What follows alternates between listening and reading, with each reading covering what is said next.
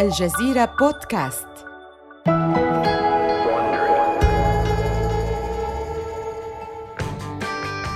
إنه عام 1962 وكل شيء يجري على ما يرام داخل مكاتب دي سي كوميكس دي سي هي زعيمة قصص الأبطال الخارقين بلا منازع. إنها تنشر قصص سوبرمان وباتمان وهل هناك أعظم من ذلك؟ لا أحد يجرؤ على المساس بدي سي أليس كذلك؟ في هذه الليلة يسهر اثنان من مؤلفي الشركة لوقت متأخر في العمل أحدهما يدعى أرنولد دريك وهو شخص مفعم بالحيوية من نيويورك بدأت علاقته مع كتابة القصص المصورة حينما كان طريح الفراش لفترة وجيزة أثناء الطفولة. الكاتب الآخر يدعى باب هيني وهو ضابط سابق في سلاح البحرية. كان يعمل روائياً واتجه إلى القصص المصورة عندما كان في حاجة إلى المال. كلاهما الآن في منتصف العمر. في تلك الليلة المتأخرة يسيطر على الرجلين شيء من الملل ومن ثم يشرعان في البحث عما يمكن قراءته لذا يتوجهان إلى جزء آخر في الطابق العاشر من المبنى حيث يتم الاحتفاظ بالقصص المصورة الجديدة قبل إرسالها إلى إكشاك بيع الصحف. يبدو المكان خاليا فقد غادر الجميع إلى منازلهم هذه الليلة. المطبوعات مكدسة بأعداد كبيرة ليست كلها مطبوعات دي سي فقط بل هناك غيرها من مطبوعات ناشري القصص المصورة الآخرين أيضا. يشرد المؤلفان أثناء تقليبهما في القصص. إنهما يبحثان عن شيء أي شيء قد يلفت الانتباه. هيني يقرأ إحدى القصص التي اختارها بعشوائية من الكومة أمامه حينما يستوقفه ما يراه. أرنولد تعال إلى هنا. انظر. ما الأمر؟ انظر إلى هذه القصة هنا. اقرأ هذا. واو! نعم هذه القصص رائعة مختلفة حقا.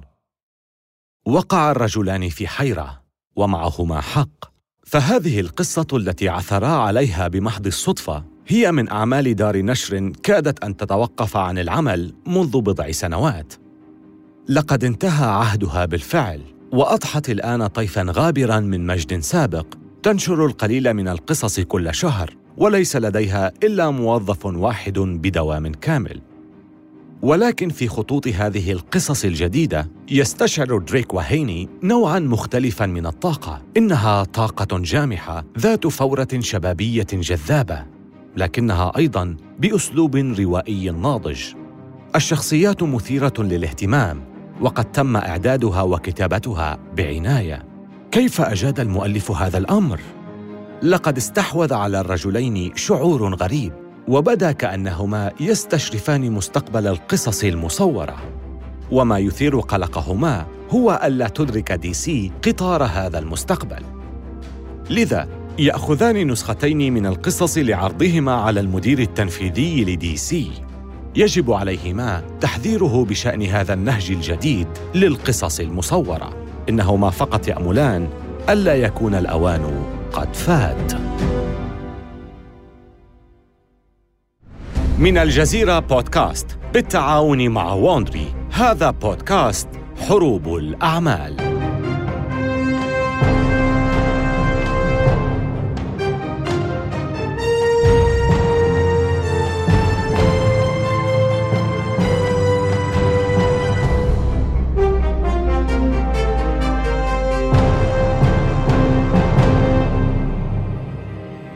اليوم نتابع المنافسة المستمرة منذ عقود بين مارفل ودي سي. هذه هي الحلقة الثانية. السيد لي المذهل. في الحلقة السابقة التقينا بستان لي وهو كاتب ومحرر محبط في مارفل كوميكس. كان قد عقد العزم عام 1960 على الاستقالة، لكن هذا لم يحدث بالطبع. فقد جاءه رئيسه مضطربا وقلقا من نجاح دي سي وسلسلتها الجديدة فرقة العدالة الأمريكية. وطلب منه تأليف قصة منافسة. في النهاية صمم لي أن يؤلف تلك القصة الجديدة بطريقته. وهذا القرار من شأنه إطلاق ما يسمى عصر مارفل. إنه العصر الذي أطلق العنان لموجة كبيرة من القصص الجديدة والأبطال الجدد.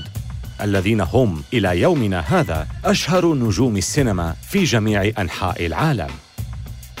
هذه هي القصص التي وجدها مؤلفا دي سي هيني ودريك في تلك الليلة من عام 1962 الحقيقة هي أن طفرة مارفل تلك لم تظهر بين عشية وضحاها بل بدأت عام 1960 داخل تلك المكاتب الفارغة بشركة مارفل في جادة ماديسون بمدينة نيويورك. تم تكليف ستان لي بتأليف قصص أبطال خارقين جديدة لكنه مجرد كاتب ومحرر إنه لا يزال بحاجة إلى فنان شخص يتعاون معه. شخص يمكنه رسم أفكاره وبث الحياة في أي قصة خيالية يبتكرها. وجد ستانلي ضالته في رجل يدعى جاك كيربي. حسنا ربما لم تسمع بهذا الاسم من قبل وإذا كان ذلك صحيحا فإنه أمر مؤسف. لأن هذا الرجل سيصبح دوره هاما للغاية في النجاح الذي ستحرزه مارفل تماما كدور ستانلي نفسه. ربما كان فقط بحاجة إلى دعاية أفضل ليس إلا. كيربي مثل لي من مواليد مدينة نيويورك حيث ولد عام 1917 على الجانب الشرقي القاسي الفوضوي. كان والده يعمل في مصنع للملابس وكانت أسرته فقيرة. لطالما أبدى كيربي كراهيته لذلك الحي الذي نشأ فيه لأنه كان مليئا بالعصابات وأعمال العنف. كثيرا ما كان كيربي يتعرض للهجوم في الشوارع أو على أسطح المنازل وكان عليه دائما أن يجد طريقا للنجاة تماما كما سيفعل أبطاله لاحقا. بدأ اهتمام كيربي بالقصص المصورة ذات يوم بالصدفة. كان يوما عاصفا ممطرا حين رأى مجلة قصص مصورة تطفو فوق بركة ماء وعلى غلافها رسم لمركبة فضاء. سحرته الرسوم داخل المجلة وبدأ يعلم نفسه الرسم وهو في الحادية عشرة من عمره مستعينا ببعض الكتب الإرشادية من المكتبة. لاحقا عمل في مجال الرسوم المتحركة والقصص المصورة بشكل احترافي. وأول أعماله الكبيرة لمارفل كان كابتن أمريكا بردائه المصمم بألوان العلم الأمريكي حاملا درعه الخارق الذي لا يمكن تدميره والذي يتصدى به للأشرار. وهي الشخصية التي وجدت طريقها للعرض على التلفزيون مبكرا. أنا والمأمور قضينا على موجة الجرائم في هذه البلدة من قبل. أتذكر؟ بالطبع. لكن الفضل يعود في ذلك إلى كابتن أمريكا الغامض الذي قام بمعظم المهام بدلا منك عمل كيربي في مارفل لمدة عام تقريبا قبل أن ينشق عنها ويتحول إلى دي سي عام 1941 ولكن في الخمسينيات عاد إلى مارفل مرة أخرى وسرعان ما أصبح اليد اليمنى لستان لي سويا أنتج الثنائي المئات من القصص الرومانسية وقصص الرعب والخيال العلمي على مر السنين. لذا في عام 1960 عندما أعطي ستان لي الحرية من قبل رئيس مارفل لينافس سلسلة دي سي الجديدة فرقة العدالة يختار لي كيربي ليحارب بجانبه. ويصرح على الفور أنه يريد أن يأخذ مسارا جديدا. من المستحيل أن أنسخ ما تقوم به دي سي لنصنع نوعا مختلفا من فرق الأبطال الخارقين. ضاق ستانلي ذرعا بكتابة القصص للأطفال الصغار. إنها قصص بسيطة وتافهة ومملة أيضا. هذه المرة سيحاول ستانلي كتابة شيء قد يرغب الكبار في قراءته. شيء قد يرغب هو نفسه في قراءته. إنه يرغب في قصة يكون الحوار فيها واقعيا وفي شخصيات تنمو وتتعلم وقصص ذات حبكة لم يتم إعادة تدويرها واستهلاكها ملايين المرات. يشرع هو وكيربي في العمل. يدونان بعض الملاحظات السريعة. يبدأان تأليف الشخصيات ويخلقان علاقات ديناميكية بين الشخصيات. يجسدان الأفكار ويرسمان الأبطال يتخيلان الحبكات الدرامية ويخلقان أكوانا وعوالم خيالية والنتيجة هي قصص مصورة حول مجموعة من المغامرين الذين يسافرون إلى الفضاء ويتعرضون لقصف من قبل أشعة كونية كانت السبب في تحولهم بعد ذلك. تلك القصة تدعى The Fantastic Four وإليك كيف يصف لي لحظة البداية التي اكتشف فيها شخصيات العمل ذواتهم الجديدة. إنهم جميعا مختلفون الآن وهم يشعرون بذلك على الرغم من أنهم لا يعرفون حتى الآن ما الذي تغير بالضبط. ريد ريتشاردز زعيم المجموعة يمكن أن يحول نفسه إلى رجل مطاطي قابل للتمدد. صديقته سوزان ستورم يمكن أن تخفي نفسها وأخوها جوني ستورم بإمكانه التحول إلى شعلة بشرية مشتعلة. ولديهم صديق يدعى بن جريم يتحول إلى وحش برتقالي صخري يعرف ببساطة باسم ذا ثينج الشيء. وهو أقوى من الفيل وأقبح بقليل أيضاً. لم يكن هؤلاء الأربعة يرون قواهم الخارقة الجديدة نعمة بالضرورة. في البداية اعتبروا أنفسهم وحوشاً. في الواقع لقد شعروا بالخوف حين تحولوا أول مرة. وحين شاهدت سوزان ستورم صديقها ريد ريتشاردز يتمدد شعرت بالذعر. لا حتى أنت يا ريد. يشعر ريد بالاشمئزاز ما الذي حدث لي؟ ماذا حدث لنا جميعاً؟ في حركة ثورية ضد مثالية أبطال DC الخارقين يعاني The Fantastic Four من نقاط ضعف خطيرة أيضاً فهم يظهرون كعائلة كثيرة الشجار ومفككة في بعض الأحيان ولكن رغم ذلك لا تزال عاطفة الحب تجمع بينهم وعلى عكس شخصيات DC Comics الذين يختبئون وراء هويات سرية يبدو أن أبطال مارفل الخارقين هؤلاء يستمتعون بوضعهم كمشاهير ربما مثل ما قد يفعل الناس العاديون.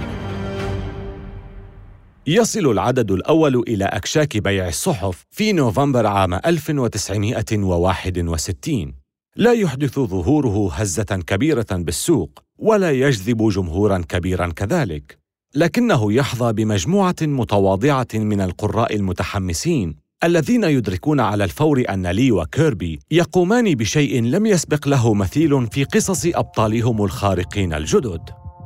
تنهال عليهم رسائل الثناء بالبريد ويتم نشر هذه الرسائل في الأعداد التالية. The Fantastic Four قصة مثيرة للاهتمام ومختلفة أكثر إثارة من أي قصص مصورة أخرى. لقد مللت من قصص الأبطال المثاليين التي اعتاد المؤلفون كتابتها. إنني أحب الصراعات الشخصية الحقيقية بين الشخصيات الأربعة وآمل أن تحافظوا على تلك الواقعية. كانت The Fantastic Four بشكل ما بمثابة هزة أرضية لا يزال صداها يتردد. يطلب مارتن جودمان مالك مارفل من لي أن يؤلف قصصاً لأبطال خارقين آخرين. لي من معجبي شخصية فرانكنشتاين الخيالية ولديه فكرة عن قصة مصورة بطلها وحش ولكنه وحش بإمكان القراء أن يجدوا فيه شيئاً يشبههم. وبناء على ذلك الشبه يسهل عليهم فهمه والارتباط به. لذا يدعو كيربي إلى مكتبه لمناقشة فكرته العجيبة. انظر يا جاك. أعتقد أن أكثر شخصيات الأربعة تاثيرا هو The Thing هو من يحصل على أغلب بريد المعجبين. لذا ما رأيك أن نبتكر وحشا آخر؟ يشعل كيربي سيجارة. أها.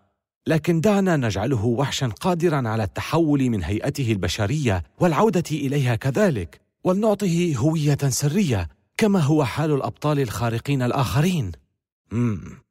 حسنا. وحش مجهول ولطيف. هذا ما تريد؟ جاك ستعتقد أنني مجنون ولكن هل يمكنك رسم وحش وسيم؟ أو على الأقل وحش ودود المظهر؟ حسنا. وحش وسيم. فهمتك. دعوني أخبركم بقصة هذا الوحش الوسيم. حين يتعرض عالم لأشعة جاما يجد في نفسه القدرة على التحول إلى مخلوق ضخم أخضر وقوي. يقلب لي في القواميس باحثا عن اسم لبطله. حسنا لنرى. Blob. آه لا لا. هانك. لا لا. لا يبدو ذلك مناسبا. هولك. نعم هولك. يعجبني ذلك. هذا هو إذن. لنسميه The Hulk انجذب القراء إلى قصة تلك الشخصية المأساوية. يتلقى كيربي في وقت لاحق. رسالة من طالب جامعي يخبره أن سكنه الجامعي اختار هولك ليكون تميمة الحظ الرسمية لهم. وهو ولي يعرفان أن الشخصية لامست مشاعر القراء. بالنسبة لبطل مارفل المقبل لدى لي فكرة مثيرة للاهتمام ليعرضها على رئيسه مارتن جودمان. حسناً لقد كنت أفكر في أمر ما. أرغب في تأليف قصة عن بطل لديه بعض القوى الخارقة لكن قوته الرئيسية هي أنه يستطيع التمسك بالجدران. جاءتني الفكرة من مشاهدة ذبابة في مكتبي. ذبابة على الحائط. آه. حسنا أخبرني بالمزيد. لن يكون هذا الرجل ناضجا مثل الأبطال الخارقين الآخرين بل سيكون مراهقا يعاني من نفس المشاكل التي يعاني منها أي مراهق عادي. مثل الحساسية أو حب الشباب أو المشاكل العاطفية أيا كان. أنت تعلم أن المراهقين ليسوا أبطالا. هذا بخلاف أن الأبطال الخارقين لا يواجهون مشاكل شخصية فهم لا ينقصهم أي شيء. إنهم أبطال خارقون. ما تقترحه يبدو كشخصية كوميدية. لا لا إنها ليست كوميدية بل هي دراما وهذا ما يميزها. أريد أن أدعوه سبايدر مان الرجل العنكبوت. ماذا؟ هذا اسم فظيع يا ستان ماذا بك؟ الناس تكره العناكب. في نهاية المطاف يلين جودمان نوعا ما ويوافق على وضع القصة ضمن سلسلة تحمل اسم Amazing Fantasy. لكن جودمان يعلم أن الفكرة ستفشل وسيتم إلغاؤها على أي حال. أما بالنسبة للرجل العنكبوت فأظن أننا لسنا بحاجة إلى إخباركم بما سيحدث بعد ذلك. أليس كذلك؟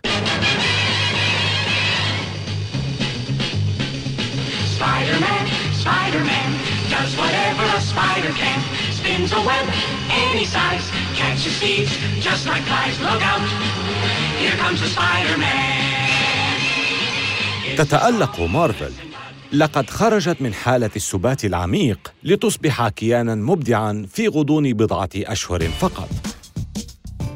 عشرات من العناوين والشخصيات الجديدة تتوالى تباعا. ثور، Daredevil، Iron Man، The X-Men، Black Panther يبدو خيال الشركة بلا حدود ومبيعاتها أيضاً.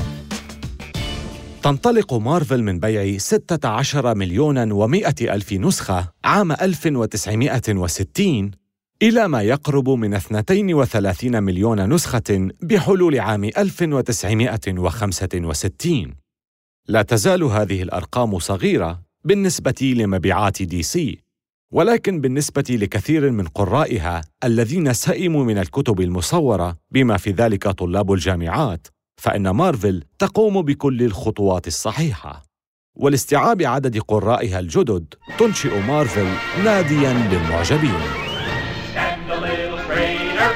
Walk a little prouder, be an innovator, clap a little louder, grow forever greater, we can show you how to, and where will you be then? أجل Merry Marvel Marching Society إنه ناد يجمع محبي المتعة من جمهور مارفل الشغوفين بتحليل شخصيات الروايات وتتبع معلوماتها. والذين كما يحب لي أن يطلق عليهم Titanic True Believers ربما تتساءل عن رد فعل DC أمام شعبية مارفل غير المتوقعة. الحقيقة أن شركة النشر العريقة لا تزال متقدمة على مارفل بشكل كبير على الأقل من حيث الأرقام. إنها تبيع الملايين من قصص سوبرمان وباتمان وغيرها من القصص المصورة في السنة. ومعظم جمهورها من الأطفال الأصغر سناً. وهكذا فإنها تظل الشركة الرابحة لفترة من الوقت. ومع ذلك ذهب دريك وهيني بقصص مارفل تلك لرئيس DC هاري دوننفيلد ليحذراه. دريك هيني تعال يا ما الأمر؟ عليك أن ترى هذه القصص. إنها لا تشبه أي قصص رأيتها للأبطال الخارقين من قبل. نعم فالشخصيات تأتي بحبكة وتفاصيل معقدة. أبطالهم يشبهون البشر الحقيقيين. انظر إنها رائعة. حسنا. أين المشكلة؟ نحن نحقق مئة مليون دولار في السنة. وهؤلاء ماذا يحققون؟ خمسة وأربعين مليون دولار؟ اخرجا من مكتبي. لكن يا سيدي. اخرجا. كان داننفيلد يجلس على أطنان من المال وهذا جعله متغطرسا. لكنه فشل في الشعور بتحول الرياح حتى داخل مكتبه. ولو كان منتبها فلربما لاحظ أن هناك منشقين أو بالأحرى عملاء مزدوجين حوله.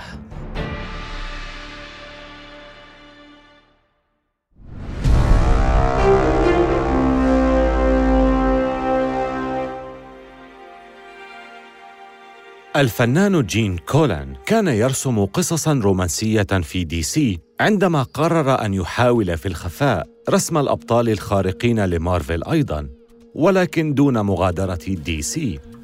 كان يعمل مع كلا الطرفين مستخدما اسمه المستعار آدم أوستن للنشر مع شخصية مارفل البحار. وهذا الأمر يجعل لي في غاية السعادة. لعبة التخمين المفضلة للجميع في هذه الأيام هي محاولة معرفة الهوية الحقيقية للرسام الماهر لشخصية البحار آدم أوستن. نعم، كما خمن معظمكم، آدم أوستن هو مجرد اسم مستعار، وفي يوم ما سوف نكشف عن اسمه الحقيقي لكم. مشكلة كولن هي أن أسلوبه في الرسم مميز للغاية، والكثير بإمكانهم التعرف على عمله فور رؤيته. حتى تحت ساتر ذلك الاسم المستعار. يواصل كولن العمل خلسة لكلتا الشركتين ولكن في أحد الأيام تنهار خطته عندما يمر على مبنى DC لتسليم بعض أعماله الفنية.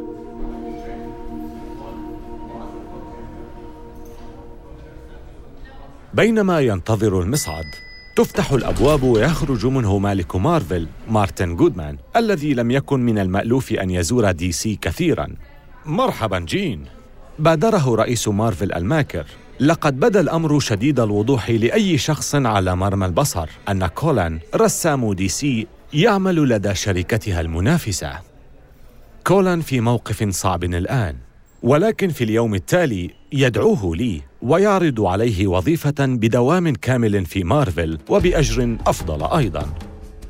يجد لي المتعة في توجيه الضربات لدي سي وسرعان ما يبتكر طرقا جديدة لاستفزاز منافسه اللدود. فلسفته يمكن تلخيصها على النحو التالي: حتى ولو لم تكن مارفل في المرتبة الأولى، فلا يعني ذلك أنها غير قادرة على التصرف على هذا الأساس. فضلا عن الشخصيات الجديدة فإن واحدا من أهم ابتكارات ستانلي في مارفل هو إعطاء المقالات الافتتاحية طابعا مميزا. مقالات افتتاحية في القصص المصورة.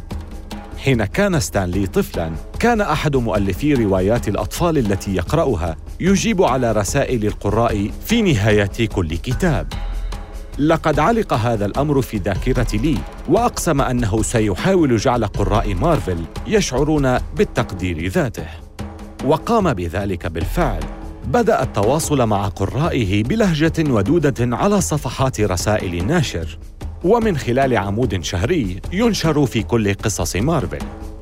في الأيام التي سبقت الإنترنت والبريد الإلكتروني كانت هذه الطريقة بمثابة الخط المباشر للتواصل مع القراء. وهنا بدأ لي في رمي بعض السهام صوب دي سي. ستكون هذه ساحة المعركة العامة بين مارفل ودي سي. لي مصمم على إشعال روح التنافس بين الشركتين وبذلك يجبر القراء على الاختيار بين الفريقين. واحدة من الحيل المفضلة لديه كانت السخرية من منافسته بتسميتها العلامة التجارية إخ. إنها مسحة على وزن العلامة التجارية إكس، وهي حيلة طريفة شائعة في الإعلانات تستخدم للإشارة إلى المنتج المنافس عندما لا يمكن ذكر اسمه صراحة.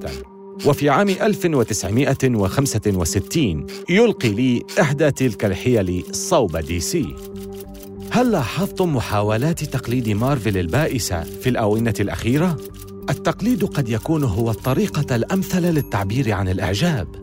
لكننا لا نريد أن يحصل قراء مارفل الأعزاء بالخطأ على قصص العلامة إخ معتقدين أنها القصص الحقيقية. يحب القراء هذه الحيل وسرعان ما يشاركون فيها متبعين أسلوب لي في التقليل من دي سي والسخرية منها. اثنان من معجبي مارفل من ولاية نيوجيرسي كتبا هذا في رسالة مطبوعة في عدد عام 1966 من The Amazing Spider-Man. عندما تقرأ قصص العلامة إخ المصورة فأنت تقرأ مجرد كتاب فكاهي ولكن عندما تقرأ قصص مارفل فأنت تقف متباهيا وتتحدث بكثير من الفخر. لي في أسعد لحظات حياته. لقد أسس جيشا من جمهور مارفل المخلصين وفي الوقت ذاته يؤجج نار المنافسة المشتعلة في عمود آخر يعرض باستهزاء أن يبيع لدي سي بعض النصوص القديمة من مارفل حتى يتمكنوا من اللحاق بهم والبقاء في اللعبة. يا لها من كلمات قاسية استقبلتها دي سي وموظفوها بنوع من الاستنكار والغضب. من هو ستان لي هذا ليوجه إليهم الصفعات على هذا الشكل المهين؟ إن مبيعاته لا تحقق حتى جزءا صغيرا من مبيعاتهم لسوبرمان. في النهاية تجاوزت ضربات لي قدرتهم على الاحتمال وتوالت رسائل قرائهم الغاضبين من معاملة مارفل لدي سي لذا ليس لدى الشركة خيار آخر سوى الانتقام ورد الاعتبار تشتعل الحرب الكلامية بين الشركتين. تطلق الرصاصة الأولى في عدد عام 1965 من قصص سوبرمان. قارئ يدعى هاورد برجر يكتب مشتكيا من محاولات لي المستمرة للسخرية من دي سي. محرر من مجموعة منافسة من ناشري القصص المصورة. دائما ما يقلل من شأن مجلاتكم في صفحات الرسائل الخاصة بمعجبيه مستخدما المزحات الخبيثة والتلميحات. إنه لا يظهر أي نوع من أنواع اللعب النظيف أو الروح الرياضية. وعلى الدوام يشير إلى مجموعة دي سي باسم العلامة التجارية إخ. أقترح أن نتحد نحن قراء دي سي ونشير إلى مؤلفاته باسم العلامة التجارية I أو أنا. تشير إلى عقدة الغرور والأنانية الكامنة في شخصية ستان لي فهو دائما ما يقول لقرائه كم أنا مؤلف عظيم وكم هي رائعة قصصي. ما رأيكم؟ محرر دي سي يوافقه الرأي بكلمة واحدة بليغة رائع. بعد القليل من الوقت يواجه لي هجوما وحشيا في كل مكان على صفحات رسائل دي سي يصف أحد القراء مارفل بالعلامة التجارية الأنانية وثان يدعوها بالعلامة التجارية المزعجة وثالث ينعت الشركة بالمقلدة وهكذا سريعا تمتد نيران ساحة المعركة نحو القصص نفسها. في أحد أعداد باتمان عام 1967 يدور البطل في حركة بهلوانية حول أحد أعمدة الأعلام، وهو يقول في نفسه: هذه إحدى الحركات التي فعلتها قبل أي شخص آخر، بما في ذلك هذا الوافد الجديد بيتر الذي يغزل شباكه. خذ هذه الضربة يا سبايدر مان. كان صعود مارفل خلال الستينيات سريعاً تقفز مبيعات الشركة من نحو 18 مليون دولار عام 1961 إلى 45 مليون دولار في عام 1968 إنها مسيرة هائلة تثير الحسد في الحقيقة. ولكن رغم ذلك لا تزال الشركة متأخرة عن منافستها دي سي وسبب ذلك يعود إلى حد كبير إلى أن دي سي تنشر المزيد من القصص. إنها لا تزال تشعر بأنها البطل الذي لا يقهر مثل بطلها سوبرمان. سوف تنقلب الأحوال ويتغير كل ذلك قريبا. فالشركة التي أبدعت قصص الأبطال الخارقين الأمريكيين تواجه امواجا عاتية وسوف تجد نفسها قريبا في محاولة يائسة لمحاكاة الشركة التي تجاهلتها من قبل. وفي كثير من الأحيان سينتهي الأمر بنتائج محرجة وحين تفشل كل المحاولات سوف تلجأ إلى السرقة.